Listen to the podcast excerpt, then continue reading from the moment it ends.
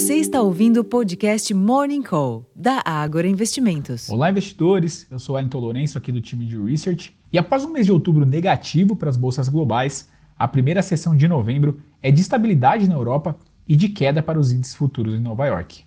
O pano de fundo da cautela adotada pelos investidores reflete as expectativas pela decisão de juros por parte do Fed na tarde de hoje, bem como do aguardado discurso de Jerome Powell, presidente do Banco Central norte-americano, que fará pronunciamento após a decisão.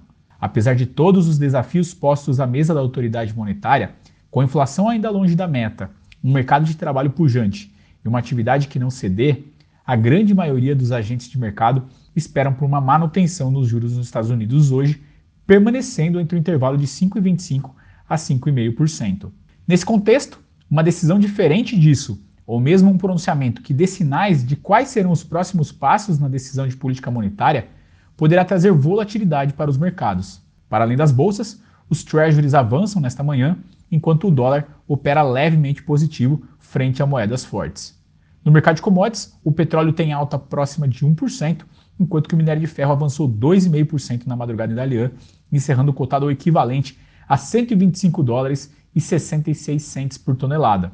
A alta da commodity vem na espera de novos estímulos por parte do governo chinês, uma vez que o PMI industrial local entrou em cenário de contração na passagem de setembro para outubro. Por aqui, em dia de decisão de juros também e à véspera de um feriado, a cautela pode prevalecer na sessão, enquanto que os resultados do terceiro trimestre podem oferecer movimentos pontuais na bolsa.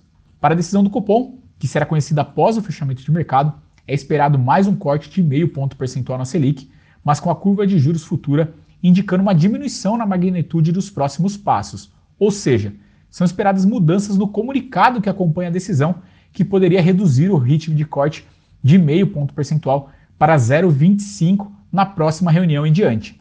Se confirmado, o ajuste seria um posicionamento do Banco Central em meio ao aumento dos riscos globais oriundos das tensões geopolíticas, bem como de uma provável mudança na meta fiscal. Em termos de agenda, o grande destaque da sessão doméstica é a decisão de política monetária após o fechamento dos mercados, mas antes disso, os dados da produção industrial são esperados às 9 horas da manhã, o PMI industrial às 10 horas e a balança comercial de outubro às 15 horas.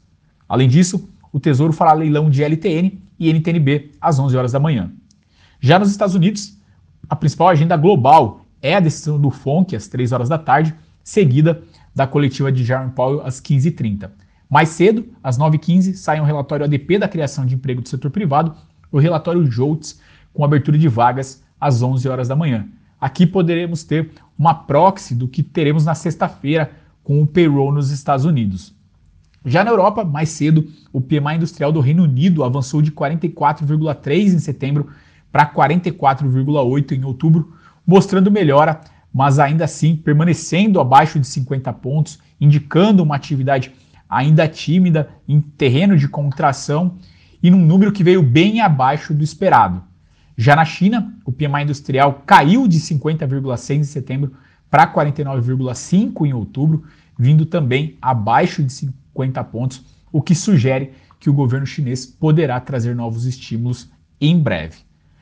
Bom, pessoal, esses são os destaques para esta super quarta-feira. Eu vou ficando por aqui. Desejo a todos um excelente dia de bons negócios e até a próxima.